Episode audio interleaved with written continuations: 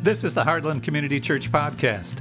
Today, teaching pastor Steve Carter presents part four, the wrap up of the series titled Life in the Dumpster Fire. Hey, Heartland, Steve Carter here. Happy Thanksgiving. I hope you had a festive, amazing turkey day, watching a little bit of football, having some good sleep on the couch, and just celebrating all of what God has given to you in this season. I am especially thankful uh, for this church, for this community, for the chance to gather together, celebrate, and lift up Alleluia, dive into God's word, and just be a part of an incredible church called Heartland. Hey, I, don't know if you remember this. When I was a kid, I loved boxing. I mean, I grew up in, in, the, in the realm of like Mike Tyson's Punch Out. But I got to tell you, probably my favorite boxer was Evander Holyfield. You remember Evander? He, he had those awesome red shorts. Then he had on the top buckle like of his shorts, the waistband, it said Philippians 4 13, which simply says, I can do all things through him who gives me strength. I remember that was such a powerful verse as a kid. I can do all things. And I remember I, I would listen to that, that verse and, and I would think, oh, I, I could get a good grade.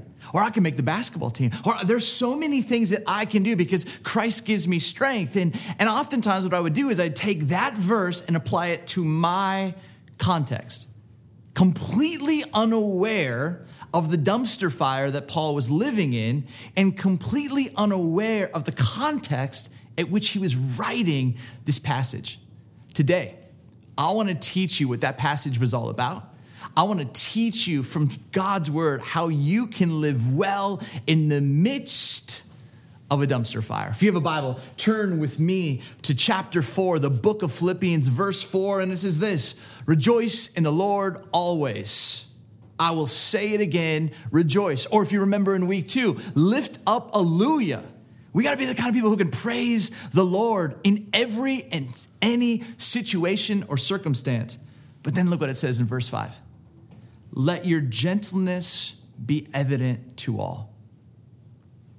If you're going to be gentle to others, it often begins with you learning how to be gentle with yourself, being kind to yourself, recognizing that you are a work in progress. You have not arrived. You are still being shaped and formed. And so is every other person that you encounter. And then it says this for the Lord is near. Do not be anxious about anything. And you know what anxiety is? It's when it turns our peace into pieces. We go from the sense of being one into all of these fractured pieces that we can't manage.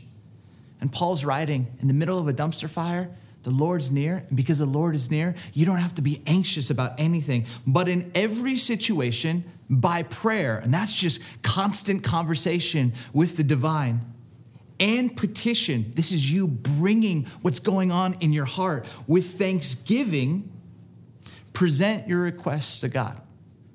Be the kind of person in any situation to never stop rejoicing recognizing that the Lord is near, and because the Lord is near, your peace doesn't have to be turned into pieces. And whatever you are holding onto, you have a place to bring it. And you can petition God, you can ask God with thanksgiving in your heart because you trust God is at work in you, God is at work around you. And it continues. And the peace of God, and I love this idea, peace. In Hebrew, it's the word shalom. It's this un- understanding of heaven invading right now. It's like all of God's goodness, all of heaven's goodness invading this moment. The peace of God really is that moment where you can just, you can exhale because you know God's near. You know that God is with you. You know that God is for you. You know that God is fighting on your behalf. And that peace of God, which is available to you, which is available to me, which transcends all understanding. I mean, literally, we can try and talk about with the peace of God, but you know it when you have felt it, when against all odds, you were able to exhale and you were like, I'm gonna be okay. I'm gonna be okay. Which transcends all understanding, will guard your hearts and your minds in Christ Jesus. This is what Paul held on to Again, it's so easy to forget, but in prison, he holds on to this, but he constantly is going back to what is his mind set going to be? What is his perspective going to be? And he's like, okay, I'm to rejoice. The Lord's near. I'm not to be anxious. I'm to just bring everything that's going on in my life with thanksgiving, through prayer, through petition before God, and I'm going to trust like it's happened before, that the shalom, that heaven's peace is going to come invade right here and right now. But then he says these words. He says, finally, brothers and sisters, whatever is true, like whatever is true, whatever is God's truth, whatever is noble, whatever is like worthy of valor, whatever is right whatever is pure, whatever is lovely, whatever is admirable, if anything is excellent or worthy of praise, think about such things. Again, this is what he's talking about. Don't allow yourself to drift from the right focus. And I'll tell you what, you know what Twitter is not? Twitter is not always true. Twitter is not always noble. Twitter is not always right. Twitter is definitely not always pure. Twitter is definitely not always lovely. But so often we allow these things to kind of take up real estate in our head, in our heart. And you know what it does? It creates more worry, it creates more anxiety, it creates more fear, it creates more distrust. And what Paul's saying is, even in the midst of a dumpster fire, even in the midst of prison cell, I got to think about the things that are true. In this day and age and in this time, what are you filling your mind with? I mean, I bet as you sat around the table and you had moments where you were giving thanks to God or you were thanking people in your family for who they are, there was a moment Maybe as you were tasting the mashed potatoes or stuffing, there was just a moment where you're like, this is so good. But underneath that, there was something in the environment where you're like, this feels right. It's not anything that you can kind of point to. You just know it in your being. This is good. And we've all had experiences at a table. We've all had experiences and moments in our family where we're like, this isn't the way it's supposed to be. But it's our decision, our choice on what we choose to focus in on. But Paul takes it even farther. And he takes it even farther because this is where he's going to need the strength. This is what he's going to have to rely on Christ's strength. Look what he says in verse 10 I rejoice greatly in the Lord that at last you renewed your concern for me. Indeed, you were concerned, but you had no opportunity to show it. But look at verse 11. This is it. He says this I'm not saying this because I am in need, for I have learned to be content, whatever the circumstances. I know what it is to be in need. I know what it is to have plenty. I have learned the secret of being content in any and every situation, whether well fed or hungry, whether living in plenty or in want. I can do all this through him who gives me strength. See, when Paul's saying I can do this, all this through him who gives me strength, he's not talking about entering into a boxing fight. He, he's not talking about just trying to do well on the basketball court. What he's talking about is the secret of contentment, a secret of being content in every situation. The idea of content is really two words it's shalom, it's peace, but it's the idea of being satisfied. And because you have this satisfaction, this sense of being satisfied, you have the sense of feeling okay. And so, what Paul's saying is, I've learned the secret of having this satisfying shalom in all situations because of Christ's strength in me. And this isn't just some idea that Paul's like, oh, yeah, I know how to be content. He goes, No, I've experienced. I've experienced so much. I mean, you get to Second Corinthians. I don't know if you've ever seen this. I think it's amazing because what Paul's going to boast about is not all of his accomplishments, which that's what we're so good at doing. We're so good at centering conversations to kind of kind of brag about our success or who we know. But Paul's like, you, you want to know about me? Let me tell you about my brokenness. You want to know about me? Let me tell you about my weakness. You want to know about me? Let me tell you about my sufferings. You want to know about me? Let me tell you how close I was just to not finishing. And he says these words that I think it's so beautiful. He says this Are they Hebrews? So am I. Are they Israelites? So am I. Are they Abraham's descendants? So am I.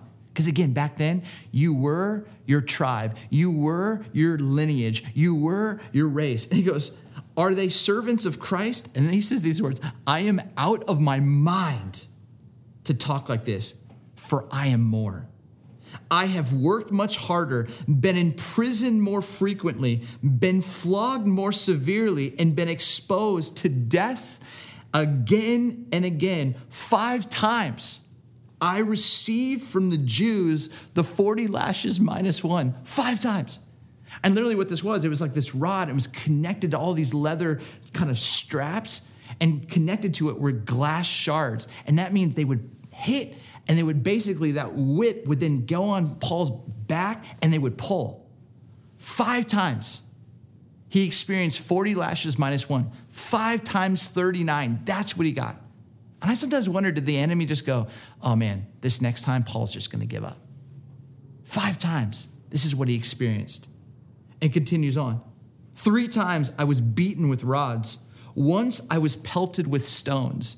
This is what they would do is they'd throw you off a cliff and then you'd be below probably 12 to 15 feet and then everyone would pick up massive rocks and boulders and start to chuck it at you. I mean, people wanted this man dead. This man didn't just live in a dumpster fire called prison. This man, everywhere he went, a riot happened. It says this Three times I was shipwrecked. I spent a night and a day in the open sea. I have been constantly on the move. I have been in danger from rivers, in danger from bandits, in danger from my fellow Jews, in danger from Gentiles, in danger in the city, in danger in the country, in danger at sea, and in danger from false believers. I have labored. I have toiled and have gone often without sleep. I have known hunger and thirst and have often gone without food. I have been cold and naked little too much information. Besides everything else, I face daily the pressure of my concern for all the churches. So, who is weak? And I do not feel weak. Who is led into sin? And I do not inwardly burn. For if I must boast, I will boast of the things that show my weakness. Why did I tell you all this? Because again, Paul experienced suffering. And that suffering shaped and formed in him the secret of contentment. I could read you stories of what all that Paul had experienced and all of the good and the glory because of his, his race, his tribe, his kind of uh, prestige, his learning, and who he studied with. But he also experienced so much suffering. And I've come to realize that there is this almost this three kind of form process of discipleship. And, and it often starts with a simple phrase, like the secret of contentment. Doesn't that sound nice? Don't you just want the secret of contentment? I mean, that's straight from Philippians 4. I want the secret of contentment. It's really good for Twitter. I could tweet it out and I could talk about how I've discovered the secret of contentment. Or let's say Philippians 4:13, I can do all things through him who gives me strength. Like I can do all things. It's beautiful for Twitter. It's a very simple phrase. But then all of a sudden, it goes through the struggle. It goes through suffering. It goes through job loss. It goes through abandonment. It goes through moments where you have no idea what your purpose or meaning is. It goes through just the fight and the struggle and life doing what life does, trying to hold your story in check. And you have to ask yourself Does this verse, I can do all things through Christ who gives me strength, does it hold up in the fire?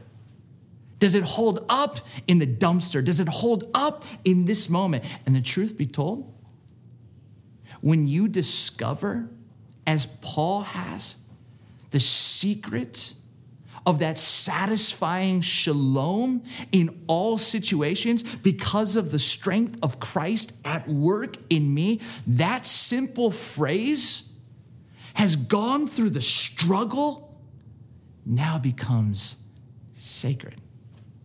See, Paul wasn't just throwing out Philippians 4:13 as some nice little phrase.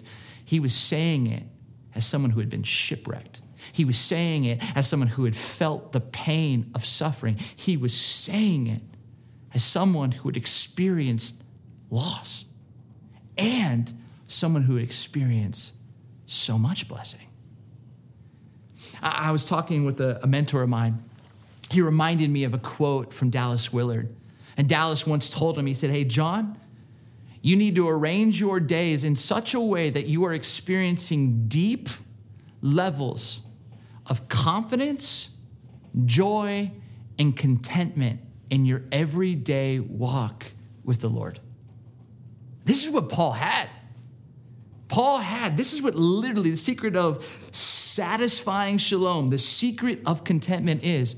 You have this confidence that the Lord is near. Because the Lord is near, I can rejoice. Because the Lord is near, I, I don't have to be anxious. I'm not going to let my shalom, my peace be turned into pieces because the Lord's near. I can offer things up. And even in the midst of the unknown, unprecedented, uncertain times, I'm going to think about the right things, the pure things, the good things, the admirable things, the things that are worthy of praise, the most excellent of things. And even in moments that are awesome, and even in moments that are completely unexpected and painful,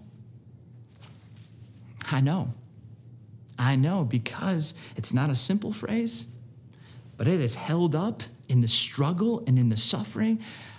I got a, I got a sacred phrase. And the more of these that we can collect along the way, the more that we are shaped and formed into Christ likeness. But too often, many of us, we just hold these simple verses and then life happens. Suffering comes, the struggle takes place, and we don't lean into it and so, what we often do is we just kind of try to run away from it and we miss out on the secret of contentment. We miss out on what can be shaped and formed, and we miss out on our faith moving to a sacred and holy next level. Let me just be really, really candid with you. A couple years ago, I went through one of the most difficult times of my life. I can tell you that there was feelings of betrayal. I could tell you that people that I loved and trusted let me down. I, I could, t- I could tell you story after story of how I didn't see what took place taking place. I could tell you for a couple years how I've tried to pick up the pieces of what happened, replaying it in my mind like, how did this happen? Now, why, why were these decisions made? I kept just trying to think about it. And then I serve on the board of urban youth workers. I'm the chair of the board. All across the country, there are these amazing urban youth pastors. I had the privilege to sit down, and some of them had known my story. They started asking me questions. And these, these are youth pastors who are serving in Oakland, on the south side of Chicago, difficult streets in Milwaukee. I mean, I'm talking about these youth leaders who are working on nickels and dimes to try and occupy the streets and see Christ's name glorified. And I started having this conversation with these amazing leaders, and they're in their 20s, they're in their 30s. And I'm sharing with these women and men just about my experience, and they're asking good questions. And I get to this point where I say to them, Man, I, I know Paul says I can do all things. Christ who gives me strength. But man, I didn't see this coming. And life just knocked me down. It was an, it was an uppercut that I didn't see coming. And I'll never forget this, this one woman, amazing, amazing youth leader. She kind of looked at me and she said, Wait, wait, wait, wait. How old are you? I was like, uh, 40. Uh, 40. She's like, 40 huh. And this is the first time life has ever unexpectedly knocked you out? And I was like, well, I mean, a little bit, yeah. She kind of, in the most kind and gracious and pastoral and another little like Christian uppercut way, she looked at me and she goes, Wow, first time you've ever been betrayed by someone. First time you've ever been let down by someone. First time someone said that they were going to do something and they didn't follow through. Some, some time that your character was kind of assaulted. Some, some, first time. And I was kind of like, yeah. And she said, that's been my life. That's been my experience as a person of color trying to lead in the streets. And then you know what I did in the most like bizarre way? I just said, So what should I do? And she said, Steve, you are facing the gift and the art of suffering. And it's through the beautiful struggle of suffering that when you open yourself up, you can become something so much greater for the kingdom of God. Mean, think about Jesus, the greatest statement he ever made when he was at his weakest on a cross for you and for me. I mean, Paul saying, if I'm to boast about anything, I'm to boast about my weakness. Why? Because it's in those weak moments where we remove all of the scaffolding that tells us we're okay, and we've got to depend on the Lord being near. We got to depend on that thing that it transcends all understanding, which is the peace of God. And somehow, somehow, somehow, I don't understand how it works. The secret of the satisfying shalom rushes in, shaping us and forming us in all situations that we can do anything. We can go through anything. We can withstand anything because of Christ's strength at work in us. For some of you, you might be, and I was with a small group recently, and someone was just talking about all of the medical struggles that they were facing. And they would talk about how the Lord felt so close. Simple statement, but in the midst of the struggle, had now become profoundly sacred. For some of you, you're experiencing job loss, and the unemployment rate in, in Rockford, it's growing. And yet, somehow, in this time, you're watching the church be the church and they're sharing with you and they're praying for you and they're walking with you. And somehow this idea of church was a simple phrase, but in the midst of the struggle has become more needed, more necessary, more holy, more sacred than any time before. And this is the process of discipleship. So wherever you are, whatever moment you're in, may you open yourself up to not just simple phrases but even to the dumpster fires, to the suffering, to the struggle, so that God can take your faith to an entirely holy and sacred next level. Let's pray. God, thank you for what you are stirring in this series. Thank you for how you are working. Thank you for examples like Paul, who understood the secret of satisfying shalom in every and all situations because of your strength at work in Him, your strength available at every moment. And God, I pray that we as Heartlanders can lean into that strength, lean into the secret of contentment because we live in a world that doesn't want to be content. We want to covet and crave what other people have. We haven't learned how to arrange our days in such a way that we are experiencing the deepest levels of contentment confidence and joy in our everyday walk with you. And I want that for every single one of us. Help us, God. Help us. We need you. We need you. Make our faith sacred, not simple. Make our faith being able to withstand the suffering and the struggle of life so that we can tell a wildly better story about your goodness. We love you, God. It's your name we pray. Amen.